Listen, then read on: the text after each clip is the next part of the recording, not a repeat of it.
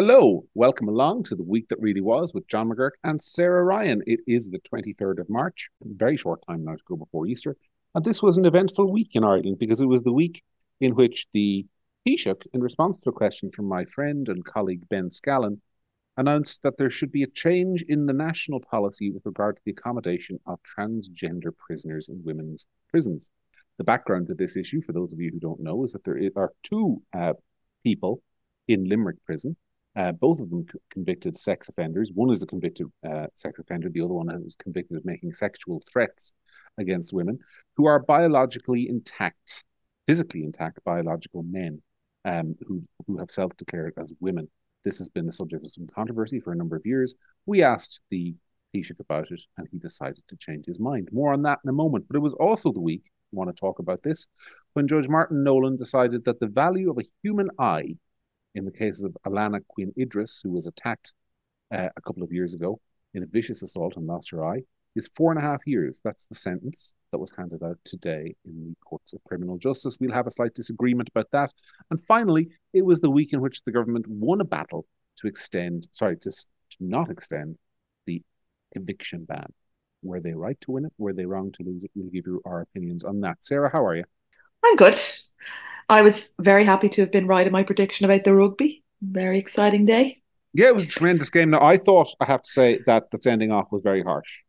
Yeah, I did too. Uh, and I thought it ruined the game and ruined the spectacle because I thought the way it was set up, obviously, we're all partisan Irish fans. We wanted Ireland to win, but it kind of took the, it was touch and go until that point, I thought. And then the sending off, very soft, uh, I thought was harsh on England and kind of took away any real suspense from the game.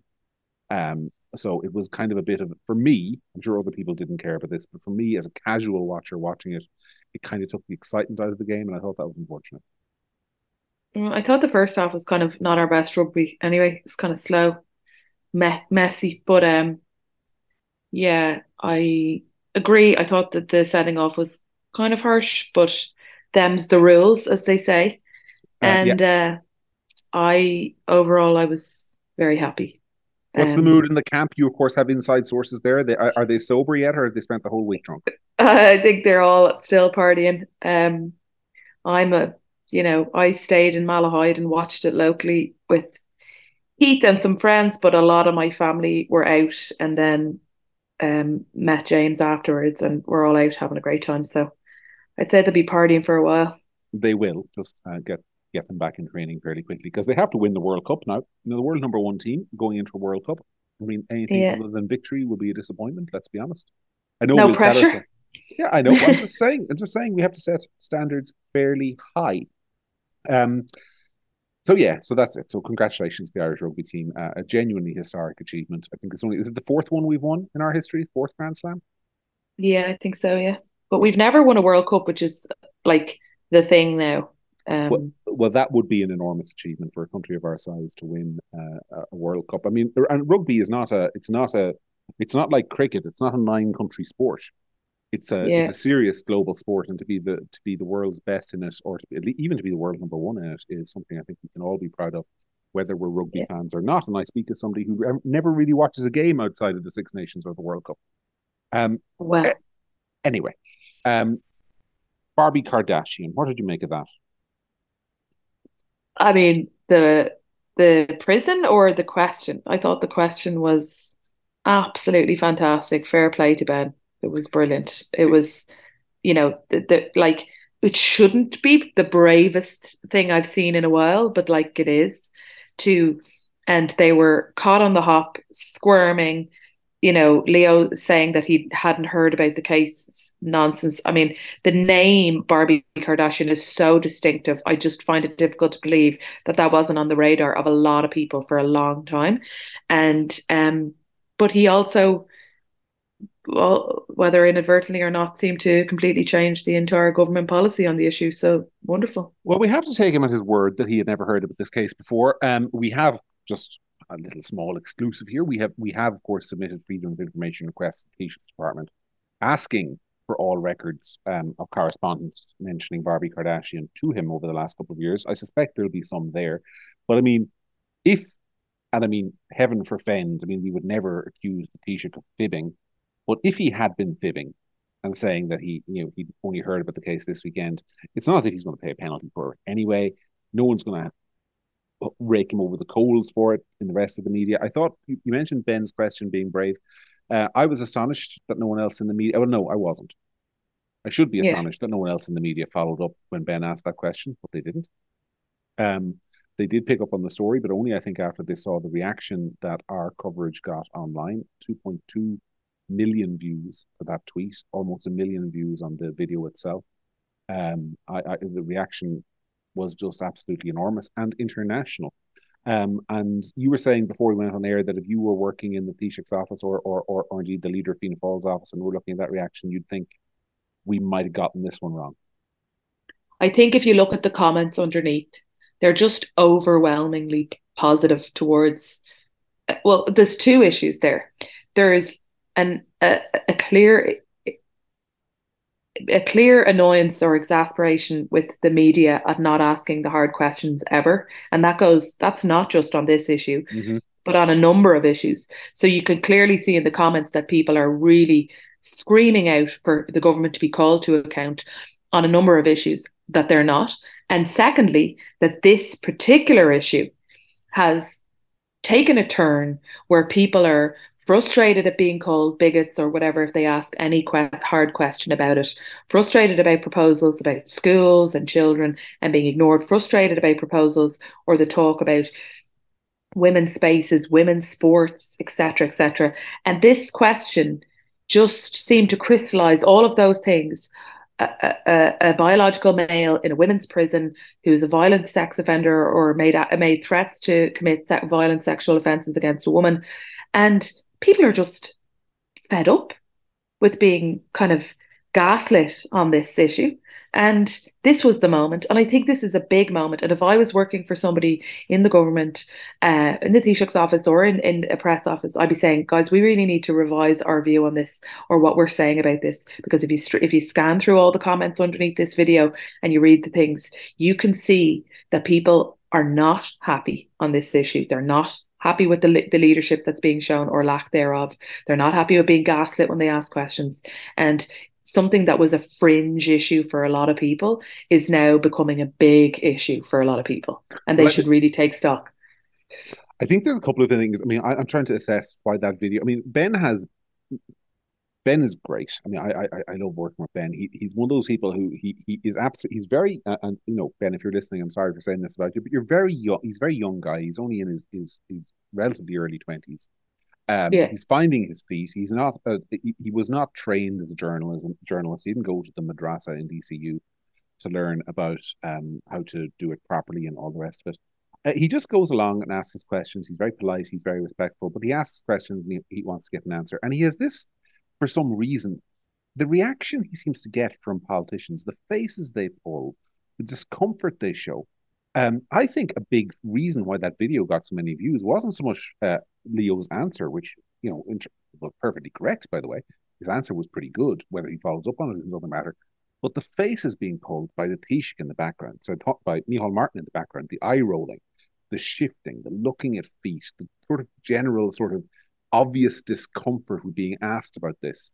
Um, I think that's what made the video go so viral. People were looking at and saying, you know, here are these guys finally being challenged. And you, you said a minute ago that it's about them being challenged across the board. And I think that's so right. I mean, there are a lot of good journalists in Ireland, a lot of people who do really good reporting, but the Irish media have this tendency to to only get the teeth out when they're talking about uh, Donald Trump or Boris Johnson. They, they hold the mm-hmm. UK government to account much more aggressively than they ever hold the Irish government to account. I mean, the, the, the, if they if, if the Irish go- government were covered by the Irish media the way the UK government is covered by the Irish media, uh, I don't know we'd have a government that lasted six months, no matter who what party was involved, because that that coverage is so aggressive. And yet, when it becomes comes to the Irish um, cabinet, uh, and indeed the opposition. The coverage is so softly, softly, so gentle that it's extraordinary. And I think people are sick of it um, because they do want to see these people challenged uh, and they do want to see, uh, I'm sorry not to be sloganeering, but they do kind of want to see posy consensuses challenged a little bit as well. Mm-hmm. And that simply doesn't happen in the media. So it was it was massive for that reason. Now, what will actually happen is a good question because Varadkar committed to Ben to change the law. And then Simon Harris the next day seemed to not entirely do a U turn, but he, he, did a slight detour into mm. talking. You know, he he toned he toned he, he well, walked it back a little bit. We'll see. I mean, I I think I think that he he he talked it back a little bit, but I think ultimately they're getting the sense that there's something going on here. They're looking at what happened in Scotland and they're saying to themselves, okay, maybe this is an issue that matters more to people than we thought. And like you said, it remains to be seen. And I and I'm not really sure how, like legally, how they will, because is it not the case that at the moment the law is that if this person identifies as a woman, they are the a woman in the eyes of the law. Mm-hmm. So how do you, how could you row back on that? There do you no, know what I'm trying to say? The simplest way to put it is that there's no nothing in the law that protects any aspect of womanhood. So I mean, literally, um, uh, the law as it stands, and we've said this before in the show, but it bears repeating, is that I can go into uh, births, deaths, and marriages office tomorrow, fill out a form that's two pages long. I think I have to get it sworn or something, and legally, legally, be as much a woman tomorrow as you are. Have all the same rights as a woman to access female space and be treated as a woman. I can't be discriminated against. Uh, no, no, nobody in the country, uh, and either individually or as a collective or a corporate, can say to me, "You are not a woman." So, for example, if I was to go into the dressing rooms in a store, you know, if there was gendered dressing room somewhere and I said I want to go into the women's because I am legally a woman, it would be illegal to discriminate against me on the basis that uh, I'm obviously not biologically female. That's the law. So, so I don't know how so what, you how you square that circle because how, how can you say that we're going to treat trans women in prisons differently when legally they're not different? Legally they're as much a woman as you are. So that's what I'm saying. What's the legal mechanism by which you would be removed from a prison? There isn't one. Mm-hmm. So because and and that's the problem, you know, with with self ID and all of this stuff is that it, it it leads to an inevitable problem because these things arise. Yeah, and. I don't know what the way out of it is. Well, at the moment, see, the way out of it is um, the fudge that that happens is that they they come up with reasons uh, to separate people in prison. So, so if you talk to somebody on the trans rights side of this argument, they would say, "Oh well, Barbie Kardashian in Limerick Women's Prison isn't actually in the general population of prisoners. He's kept in solitary confinement because he's considered a sorry, she is considered a danger to the prison population at large." But that's a fudge. You can't do that all the time. You can't do it ninety-five percent of the time. But that's what's happening. Try and confuse the issue. But the problem with it is, of course, because I said a moment ago. By has... the way, John, sorry to interrupt you, but also, like, I mean, we're like, that's only a matter of time before somebody who is a transgender woman takes a case against the state for the inhumane treatment of the fact that they're in unlawfully or un- unfairly, at the very least, being held in solitary confinement for a crime that's probably, let's pretend it's minor compared to everybody else. So they are being discriminated. If I'm if I'm in a woman's prison for assault and you're a transgender woman who gets put, brought into the prison for pickpocketing, right? Mm-hmm. Like, and you're kept now maybe you have some sexual uh, uh, assault cases in your past, but your actual crime that you're there for is something relatively minor. You very like you could very clearly make a case that you're being unlawfully discriminated against um, because the fact you're transgender by being kept away from the main body of the prison and that you're lonely and sad and kept on your own all the time. That's not fair. Yeah, and the, like that's the, that's the, inevitable. Yeah, the the other issue though, which people might not have thought about, is that as I said, you already have all the rights of a woman. Now, as you know, Sarah, women have specific rights in Irish law when it comes to, for example, being searched. So, yeah. if you are, if there is a case of an intimate search, which is is unfortunately a very common thing that has to happen in prisons because the drug problems in yeah. them and, and, so on and so forth. Um, intimate searches, if you're a woman, have to legally be carried out by a woman. So prison staff, female prison staff, uh, have to conduct by law intimate searches on somebody who is not biologically female. We don't need to spell it out any more than that. People know exactly what I'm saying. that has to happen. So it's not just the female prisoners who are at risk; it is uh, female staff in that prison who are being put in that position, which I'm sure they would rather not be in. The last point I'd make on this is that in California, this is what's really interesting about this whole debate. In California, uh, I don't know if you know this, Sarah, there are 387 cases of biological males who either have been transferred or who have applied to be transferred from a male prison to a women's prison on the basis that they're changed their gender. Um, 80% of those those biological males who now say they're women have sex convictions.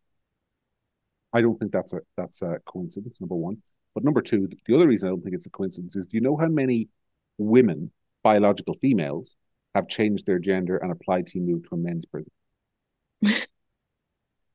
none. Uh, none. Yeah. None. None. Yeah. Which Shocker. is it's it's it's uh, so. I mean, there seems to be this the, the one of the problems is the trans rights side of this debate seems to have this notion that oh nobody would ever game the system.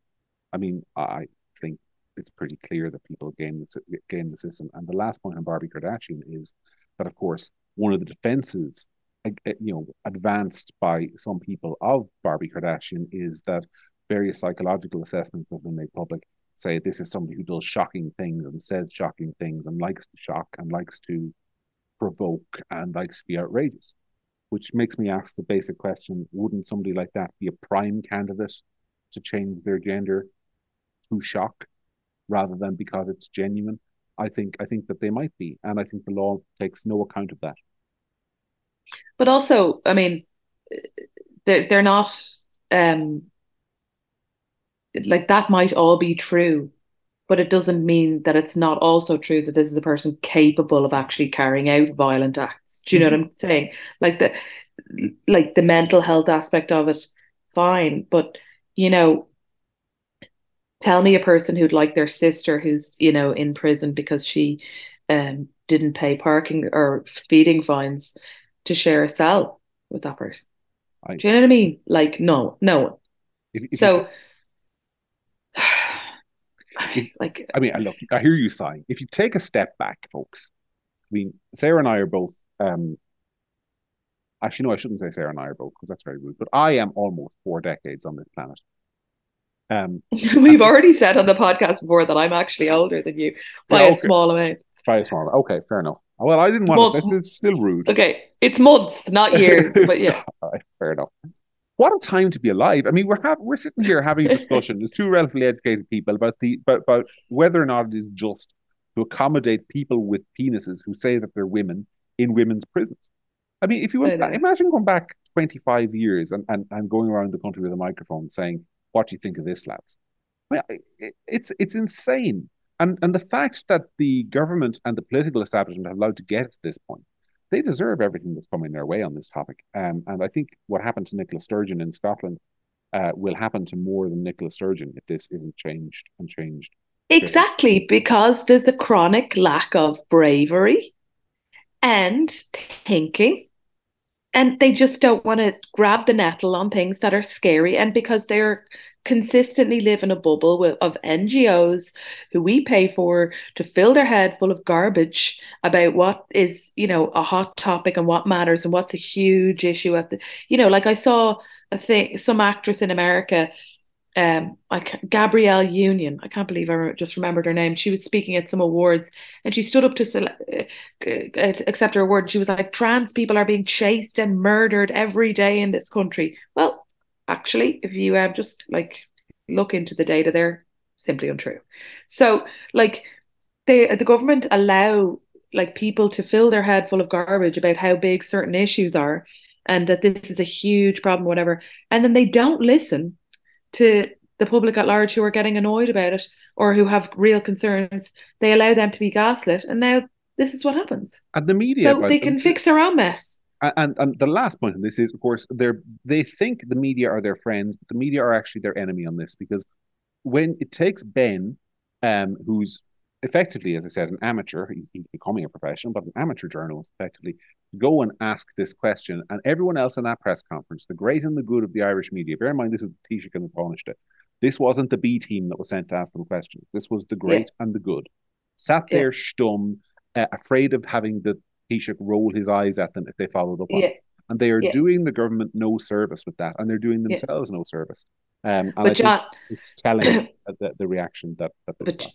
But John, it was a different subject, but it was it's the same principle that not so long ago, and it was the first time I ever remembered in my lifetime that one of those protests about immigrants and Im- those the immigration in town, they protested the Irish Times office. Mhm. Like it shows that there's been a seismic shift in people's attitude towards the media. I think it happened over COVID. They felt lied to, they felt patronized. Something has shifted, and people from all walks of life, they don't trust the media, they don't believe the media, they don't think the media are asking the hard questions.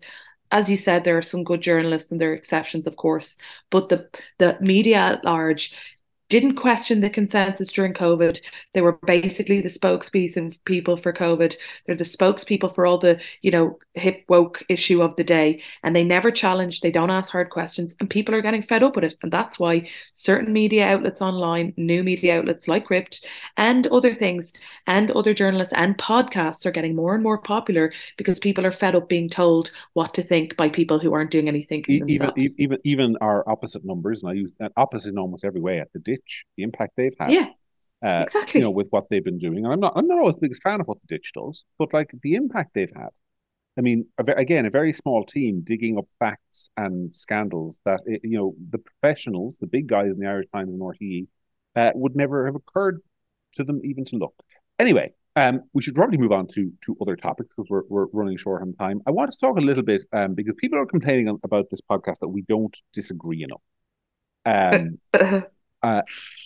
and they're probably right. Sarah and I are good friends. We agree on a lot. Um, but she's got one fault for her sins, which is that she's a lawyer. Um, and therefore, uh, as a servant of the Irish legal system. So I want to say this to you. This week, we had a case in front of Judge Martin Nolan um, where a person who was convicted of essentially costing somebody their eye in a vicious assault was sentenced to four and a half years in prison. And it just strikes me, I've written about this so many times, um, and it's another issue like the trans thing, like the immigration thing, where I think there's a growing disconnect between the public and the the system, which is that sentencing in this country seems to me to be a joke. Um, I, I look at the US where where somebody for a, a relatively small assault last last week got 15 years in Missouri for essentially punching somebody on the street. In Ireland, you, you wouldn't see the inside of a courtroom probably for punching somebody on the street, let alone go to prison. Um, so I mean, it, it, somebody who who is in the legal system and knows how it works. I mean, what's your view on sentencing? I well, I'll start by saying to to a large extent I agree with you that like the sentencing could be could be harder overall. And there's lots of cases, specifically Martin Nolan, where he's been, I think, very, very easy on people with convictions, with with sentencing. But on this particular day, like I w- was following this case, I was listening to it yesterday. He, um, they summed up yesterday, and then he went off to think overnight about the sentencing. And when he left, when they were s- summing up, she gave her victim impact statement, and then he summed up and said his barrister said the defendant's barrister said, you know, that he'd apologized, that he'd um, turned his life around, that he regretted it massively, that he, um, you know, was very remorseful, etc. And Martin Nolan said something, something like, I'm not quoting him directly, but he said something like, you know, I accept that he um, is remorseful, that he didn't have any previous convictions, that he didn't intend to cause such harm, etc., etc. And he said, but as he was ending, he said, but there's a whole other side to this.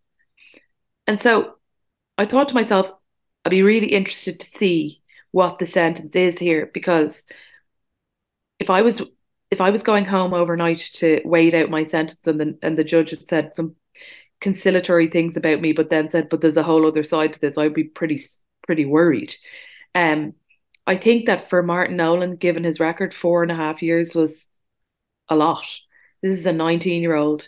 Um, and a lot of the time, Martin Nolan can be pretty easy on on sentencing. So I was, I mean, I wouldn't say I'm pleasantly surprised. I think they deserve more, but I thought that there was a good chance they might that this guy might get two years, I'm and always, he got four and a half. I'm and always, assault causing harm, like assault causing harm, which is what this is, is um in, uh, conviction conviction on indictment to a fine or imprisonment for a term not exceeding five years.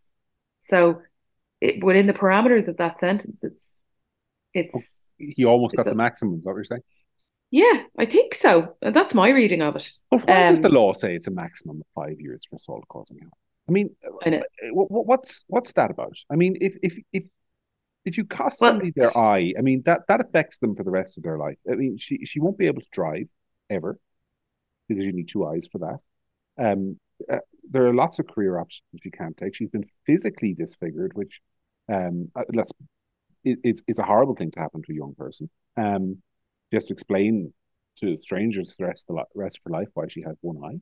Um, yeah, no, life, she may need a she may need a prosthetic eye ultimately, yeah, as far as I understand. It's a life changing thing that was done to this person, um, and four and a half years in prison, while no holiday, is not a life changing sentence. You say he's nineteen; it's a long time, but he'll be out at 23 and a half with his whole yeah. life ahead of him and his debt to society paid.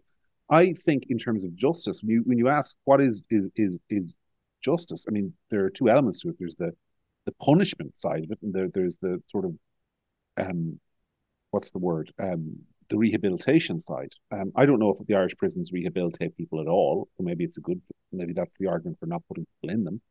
Um, but I, I don't think that that's a, a sufficient punishment for that. I, I you know, I, I would think ten years at a minimum, uh, and I think that's what the law should say. Uh, so maybe it's not Martin Nolan, maybe it's the law. But then again, well, uh, this is the guy. I would say on Martin Nolan, this is the guy. The case that always stuck with me, with with with from him, was the case. I think was back in 2017 where garlic. A, a, a, no, no, yeah, there was well that, but that was on the harsh side, six years for oh, yeah. garlic. On the lenient side, there was a man who invited a 15 year old girl into his van, um, pulled out his penis, started fiddling with it, um, and made her watch. Um, this is somebody who basically abducted a child for that purpose and got a suspe- suspended sentence um, on the basis that it was on the lower end of the scale.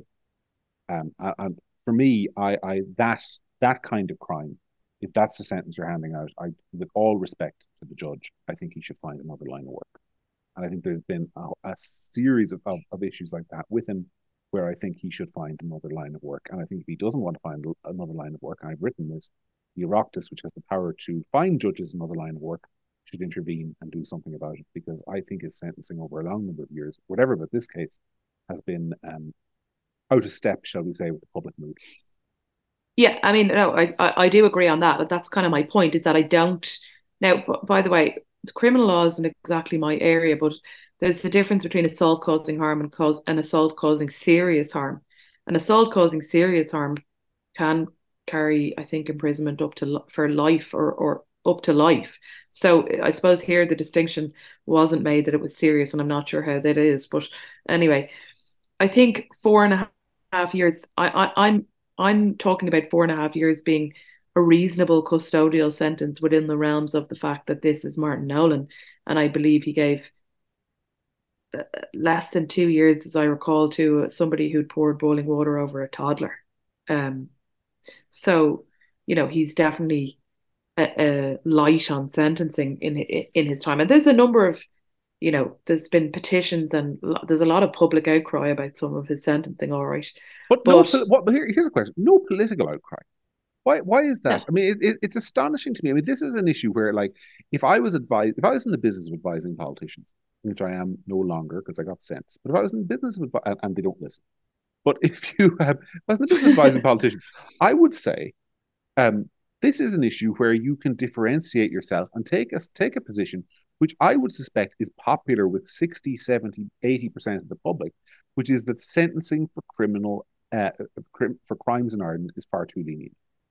Um, I don't know why nobody in the main across the political spectrum, from Fianna Fáil to People Before Profit, there is nobody taking that line. Um, I, am old enough to remember the 1997 general election where Fianna Fáil won, in large part, you might recall, because of John O'Donoghue in, uh, saying he would campaign on a zero tolerance policy for crime. Uh, based on Rudy Giuliani's old broken windows theory in New York. And basically, everyone was going to go to jail. They were going to get real tough on crime. That was a big reason that Fianna Fáil won that election all the way back in 1997. It's inconceivable that any political party would even think of doing that now. And I'm fascinated as to what the reason for that is, because it's an issue crying out for political leadership, and no one wants to provide it. But there's also, I mean, huge, a huge public anger. I mean, certainly Dublin city centre has become a complete kind of parts of it anyway. Complete no go areas, if you ask me, um, at certain times of the day. Um, certainly got worse over COVID. And then there is an up, to, an increase in crime. But I mean, I'll give you an example. Just this week, um, our next door neighbor, uh, uh, her daughter plays with us, and and I was dropping her daughter back because it was St Patrick's Day and we were leaving to go over to my parents' house, and she had come back, walked in on a burglar like 20 minutes before I came to the house, she came back with her other daughter, came into her ups the stairs in her room, came into her bedroom. There's a man in her bedroom, burgling the house. You know, just like there's a lot of burglary. There's a lot of that kind of thing. There's a, there's there's been an increase in crime. Um, but you know, let's all sit down and get a load of NGOs in to talk about um hate speech law because that's really the hot topic that's affecting people's lives right now. Yeah, what people said to hurt someone's feelings on the internet. That's more important than my neighbor, a woman coming home with her daughter, um, and and walking in on a burglar. You know, come on. It, it, it seems to me there's two elements to this here. The first is this sort of general assumption in the um, chattering class, yeah, media NGOs to politicians, that if somebody commits a crime in Ireland, it's not that they've let us down; it's that we failed them.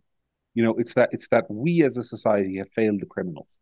It's really mm-hmm. our fault. You know, it's it's deprivation, it's poverty, it's it's um, social disadvantage, it's all of those things. The kids have nothing to do. Yeah, yeah, yeah kids yeah. have nothing to do. Actually, society has failed the criminals not that the criminals have failed society. It's like that whole sort of idea of owing a debt to society uh, that you spend in prison has been reversed. It's now society owes a debt to you, which is why mm. you've guys with three, four hundred convictions, uh, and literally three, four hundred convictions getting suspended sentence. That's the first thing. Yeah. And the second thing yeah. is, it's like nobody wants to address one of the one of the main problems here, which is the absolute lack of prison spaces. In the last twenty years, our population has grown by twenty five percent or something. Uh, and I'm not aware that we've added a single new prison cell in that time, which is one of the reasons why judges are reluctant to send people to jail, is because there's no room in the jails. Um, and mm. nobody nobody wants to say I'm going to spend um, you know 100 million quid of, of taxpayers' money building a new prison. Of course, probably because it's end up costing two billion or something for children. but nobody wants to nobody wants to do that. They think it would be unpopular. I think it would be massively popular um, to build a new prison um, and to up sentencing and to take a hard line on this. But for some reason, again, this is an example. I, I don't think politicians talk to the public. Are in step. Yeah, yeah they, they, take their cue from the Irish Council for Civil Liberties, um, yeah. and Amnesty, and um, you know, uh, uh, Una Mullally, more than they yeah. do from from from the public. Uh, and, yeah. uh, uh, and right across the spectrum, which is why none of the opposition parties have the basic gumption to talk about this. It's astonishing. Yeah, like I'd love to see a poll done of you know like like we are talking last week about the late late show where you know you got the years ago with the 90 scandal where you got couples to go up and ask you know what do you think your uh, answer the couple's answer to this question would be? I'd love to get politicians and the general public and do a poll of like what are the top 10 issues affecting people's lives and what do politicians think they are? So i think that the top thing things affecting people's lives in no particular order are you know, housing, health, uh, childcare, crime, um, what else, John? Immigration. Um, immigration. Um, and anyway, and politicians think that it's uh, hate crime, um, uh, trans rights, and um, climate change. Uh, climate change, um, God, my, I'm drawing a blank here. But um, you get my point. My point is that oh, oh um, all of the things that the National Women's Conference to, uh, Council talk about, mm-hmm. um, gender uh, quotas, gender quotas, um, women, uh, you know, uh, like just kind of all these fluffy things. And if we know from this week that if you bring up um, any of the things that might be actually bothering people, you get an eye roll and shifting and whatever. And the point is that there's a complete misstep between what they think people care about and what people actually care about. Well, what we talked and, about last week, for example, was the, the, the, this referendum on women on the home. I, I have yeah. not met. I have genuinely not met in my life a normal person. By a normal person, I mean somebody who's working in the private sector and doesn't follow politics particularly closely, but has opinions in the state of the country, who's ever said to me, "You know what we need to do is change the constitution where it says that thing about women in the home because that really upsets me." That is, but classic, also. Uh, we talked about John, it last week, so we won't redo the conversation. But I mean, it's it's the classic example of what you're talking about but it's also it's the proof of the is it of the pudding is in the eating and as they say because it died on the vine in the media the story they mm-hmm. announced a, a referendum and there was a couple of op-ed pieces about it and then it just flittered away in the wind because no one cares and there's no mm-hmm. meeting it no one really like gives a damn about whether they do it or not or what's in it and they'll have to squeeze something interesting out of this referendum because ultimately it's not something that actually bothers people. It goes back to the thing we talked about before. People want, you know, to be able to pay their bills and oh energy, that's another thing that's actually but people want to pay their bills and they want to be able to go on holiday maybe once a year and be able to go and bring their family for something to eat once in a blue moon. That's what they care about. They don't care about someone saying something mean on the internet. No, like, don't. Do you know what I mean? They don't care about any of this stuff. They don't care about, you know, what this, what like new legislation to remove the word woman from the constitution or women in the home from the constitution. But you get a grip. No one cares about that. Well, like, people care about real stuff, and they're going to find out in the next election. Like they really are, because I think people have just fed up with being told what they think. Well, I don't. I, I, I, I, wish they're going to find out in the next election, but I mean, uh, uh, who do you vote for? I mean, this is the thing. Who do you, who do you vote for? I mean, do you think Sinn Féin are going to take a substantially different tack? And, on that, uh, uh, that that actually leads me into the point I was going to make, which is the last thing we were going to talk about on this show today, which is the the fact that the, the political system did spend most of the week debating something which a topic which I think is is, is important to people, which is housing, but a specific mm. policy which I don't think has anywhere near the polit- the public or political traction that it's been assigned by the media and the uh, opposition which is this eviction ban. Um, I mean, to me, this idea that I keep here, I was listening to Ó Broin the other day on Kieran Cuddihy's show on News Talk, going on about how there is going to be an absolute wave of homelessness in the next few weeks on foot of the eviction ban not being extended. The eviction ban is five months old. If there is a wave of homelessness because a five month old eviction ban is suddenly lifted, then I would put it to you that the problems in the housing system are much more widespread than whether the government does or does not ban landlords from deciding who lives in their own property. It's it's it's it's it's it's, it's astonishingly short-sighted in the first instance, and number two, I mean, there seems to be no actual disagreement that the eviction ban is is bad policy. It's just that it's an emergency measure, and therefore we should um, keep it going until the emergency is over, which is a, is a ridiculous argument um, uh, because it's a, it's an emergency measure that, in my view, makes things worse. what's your take on it? I think my take on it is is that you know you have to make a decision and and and there's lots of things the government do that I don't agree with but on this I agree I mean you have to make a decision about whether you're going to whether you're polit- politi- politicizing for today or for the future and like if you only care about today well then eviction bans make sense but the problem is that like you can't be only a government of renters you have to also be a government of landlords or landlords leave. Do you know what I mean? Like it's not just uh, the vulture funds and big huge landlords and huge it's there's also smaller landlords and if you you know if you demonize them so much and not not let them get rid of people forever and do all these tinkering around the edges you know rent controls and all these things you you make people leave in droves like the the the, uh, the landlords and people don't want to talk about that, but it's true. And down the line, you know, like the, the eviction the eviction ban can't just last forever. So you're just kicking things down the line and kicking things down the line. It was only supposed to be a temporary measure. And I think a lot of the opposition guys, you know, Holly Cairns and all, are playing emotional, you know, politics with this when they're be I, I, I think they're being very disingenuous. It, and I also don't really understand how the likes of Ó Broin do the sums that it automatically follows that all of the people who are evicted become homeless. Do you know what I'm saying? Yeah. Like that's not that's not a, that's not that's being disingenuous.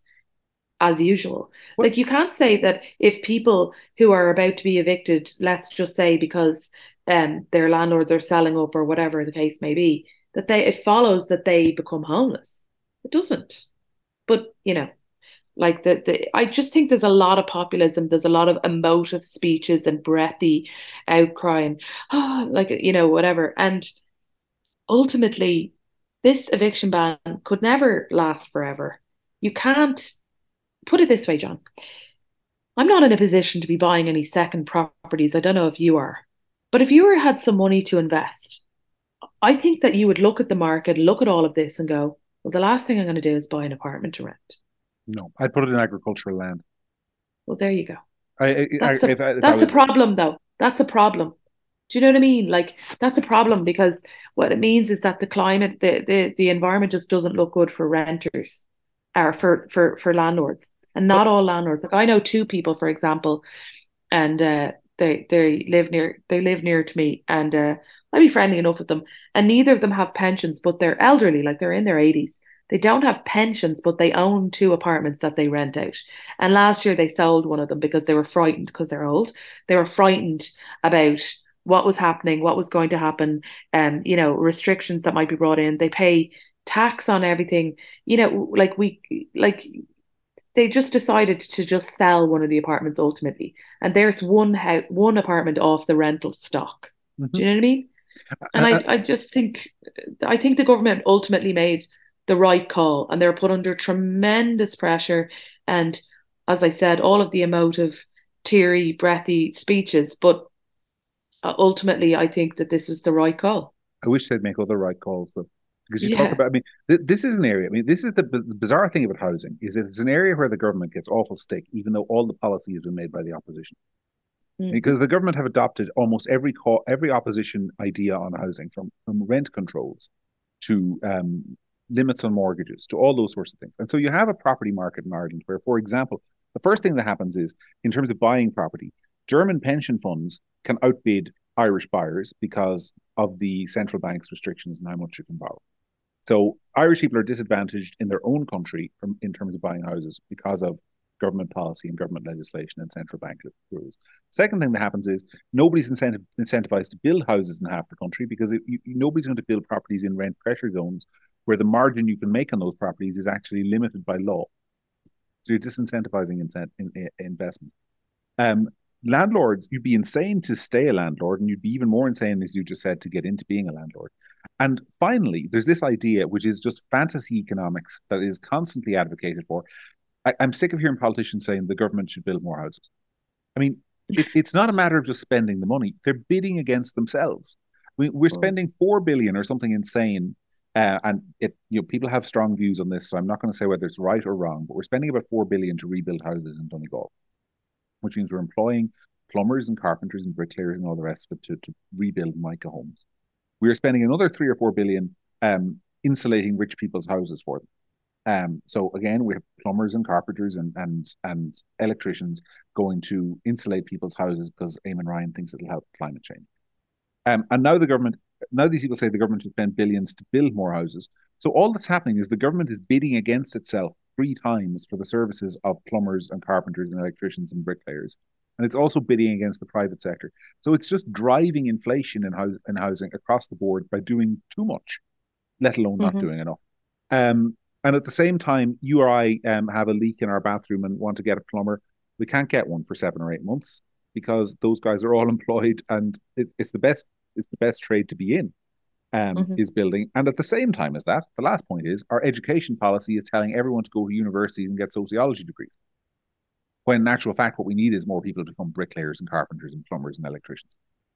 Well, Those- sociology. I mean, I take sociology. Half of people now, as far as I can make out, are getting degrees in kind of like inter- feminism via interpretive dance and the Hegelian dialect or something.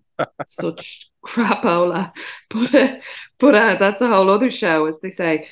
Yeah, I saw. I, I, you know what? I actually heard something. Speaking of Donegal during the week, or was it last week on the radio, where they had some expert on talking about how they found some other, um, some other chemical within the bricks, and it was so horrifying because he was saying that this needed to be addressed separately or something that I had to turn it off. I mean, I think that we there's an entire conversation to be had there about insurance and uh, you know a fund for this kind of stuff, but that's a that's a whole other thing. Well, but Neve, ultimately, sorry, Neve, who I, I, work with um, and writes for, for Gript, is always asking, you know, why aren't the insurance companies and the, the building companies on the hook yeah. the costs of Mica? I think the answer is the costs are just too big. That if they contributed their entire business, um, if they were told to sell everything, it wouldn't cover one percent of the cost, let alone hundred percent of the cost. I think that's the reason. Uh, and you'd also be putting a construction company out of business at a time when we need more houses. So there's there there there, are all sorts. Of, it's just it's just an absolute mess. Um, but again, it's one of those messes in Ireland that, as far as I'm aware, no one's actually been held to account for. Nobody. No, of course not. Um, but yeah, I mean, look, there's loads, there's loads of issues. There's loads of things that make up the housing crisis. There's problems, eh, um, historical problems that we're still dealing with. There's problems that we're making today, and there's problems that we're kicking into the future. But the but the eviction ban and ending the eviction ban is not one of those problems. And we see like that as you said yourself they're implementing opposition policy because they're put under so much pressure by the opposition about different things and i i, I think fair play to them that they stood the ground and and you know they can't just continue to um, have an eviction ban it's as simple as that and um i think it was the right call for once i said on twitter this week uh, that i really want to see Ó Broin as minister for housing because I, I, I, I'm honestly of the view that you just have to. I mean, the, the public have been fed such a diet of this stuff that they. It, it, I mean, you and I are all right, Jack. We both have homes, thankfully, that we live in. Um, mm-hmm. But there's an awful lot of young people out there who seem to think that this can all be fixed by the magic wand of the government. Um, that if the government just put its mind to it and really cared, there'd be houses for everyone tomorrow. But then Jason O'Mahony, yeah. our friend uh, and sometime contributor to this podcast, was making the point that actually, no, John, you're wrong because if Ó Broin is Minister for Housing, he'll spend four years saying, uh, well, I'm fixing the legacy of Fianna Fáil and Fine Gael and everyone will give him a break. That's just the way politics works. Um, but but I, I think the this problem is is not going to be fixable the way the political establishment is trying to fix it. I mean, and I don't think it really works out that way because it didn't really work out that way for Labour. Like I'm old enough to remember, as they say, when you know p- people were um, totally caught up with the Gilmore Gale and Fianna Fáil were, um, you know, around the country and all that narrative. And um, Labour were going to fix everything and they were wonderful. And people cottoned on pretty fast that uh, that wasn't going to be like that wasn't going to be the way it was going to play out. And a lot of people, especially in the inner city where I used to be a councillor, um, got really, really annoyed with Labour really, really fast um, yeah. and felt very let down by them really quick. And they didn't get a break. They didn't get, you know, a long honeymoon period. And I don't think um I don't think Sinn Féin would get enough um of a honeymoon period for them to actually um or for, I, I don't think they'd get a honeymoon period of any description. But I also my thing with Sinn Féin is that there's a lot of if the election plays out the way we think in that Sinn Féin get a lot of TDs and they get a lot of additional TDs to what they have now, I'm you know I think that um, being a TD in a in a in a government where you're making hard decisions requires a certain amount of mettle. and um, I think that a lot of their TDs will find that incredibly difficult because they are you know completely um, uh, um, involved in their communities and they'll get that feedback really fast. Yeah, they've and, never they've never been on the wrong side of and, and I use this term I don't mean as an insult but they've never been on the wrong side of the mob.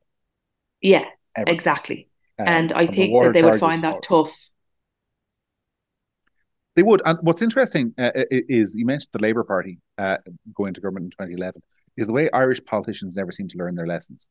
Um, the, the, the mistake the Labour Party made in that election was wildly over promising you know, yeah. it, we were in the middle of a massive economic depression, and they were promising um, all sorts of goodies and trinkets and nice things and an end to austerity that was never going to be deliverable. That they didn't have to do to do very well in that election, and they got yeah. killed for it. And Sinn Féin's promises on housing are so impossible to keep that I'm astonished that they're making them. Um, it's a, it, it's it's a, it's basic. I suppose politics 101 is win, win the election, worry later. But it's it's a very quick way to earn yourself a backlash when you're making promises that can't be kept, that are being believed by people who are desperate. That's and um, I'm also not convinced that Sinn, like I think Sinn Féin have gone apart from housing, they've gone very quiet. Um, they're very quiet on a lot of the, you know, the we'll call them the Barbie Kardashian type issues. They stay out of the fray on a lot of the that kind of stuff. And I think that you know and I know that general elections are funny. Like you and I could be talking about all those you know issues that I was saying earlier on that matter to people will say energy and housing and health and all of that but an election could be called 6 months from now that ends up circling around a particular issue that you or I haven't even imagined yet mm-hmm. do you know what I mean it could be about crime it could be about um something specific you know so the the terms of an election can dictate things uh, and it might end up being an issue that Sinn Féin don't have particularly a particularly strong position on. We just don't know. I think that the the election, I don't think um, Sinn Féin or Fine Gael or Fianna Fáil are going to do particularly well out of it. But I don't think it's written in the written in stone just yet that Sinn Féin are going to romp home, as they say. Well, I wrote a piece on this this week, which I'll, I'll leave as our last point because we're almost at a time, which is that the astonishing thing about Irish politics is how stable it is. All these issues Barbie Kardashian, immigration, health, COVID, housing, all of these issues where the government have um, taken a beating um, or should be taking a beating, you think, according to the laws of politics. The polls are relatively stable. Yes, every every week there's a new opinion poll, and Fianna Fáil are up four or down four, or Fine Gael are up four or down four. But the broad balance of power between Fianna Fáil and Fine Gael on one side and Sinn Féin on the other has been basically stable since the election. The movements yeah. have been very small. There has been no massive breakthrough. Now, the, the one thing that that's a factor for people to think about is that Sinn Féin will do better at the next election, even if they get the same amount of votes they did the last time, because they'll have the sense to run more candidates and thus get more more TDs elected. So, so, so it is likely that they will gain seats, even if they don't gain votes. But um, it has to be said uh, that there's been the, our, the public are not yet clear on the kind of change they want um, which is a big advantage that the government still has, despite all of it. Mm. Anyway, we'll leave it there, folks. Um, thank you very much, as ever, for tuning in. We didn't fight as much as we, we promised we would this week, Sarah. We're really going to have to fix that. Uh, it might help that next week we're hoping to be joined by Karl Deeter to maybe do an even more in depth dive on housing and sort of the housing issue in general. Uh, and also just to have the chats because Carl is a very intelligent and insightful fellow. But until then, uh, thanks so much for listening. And that was the week that really was.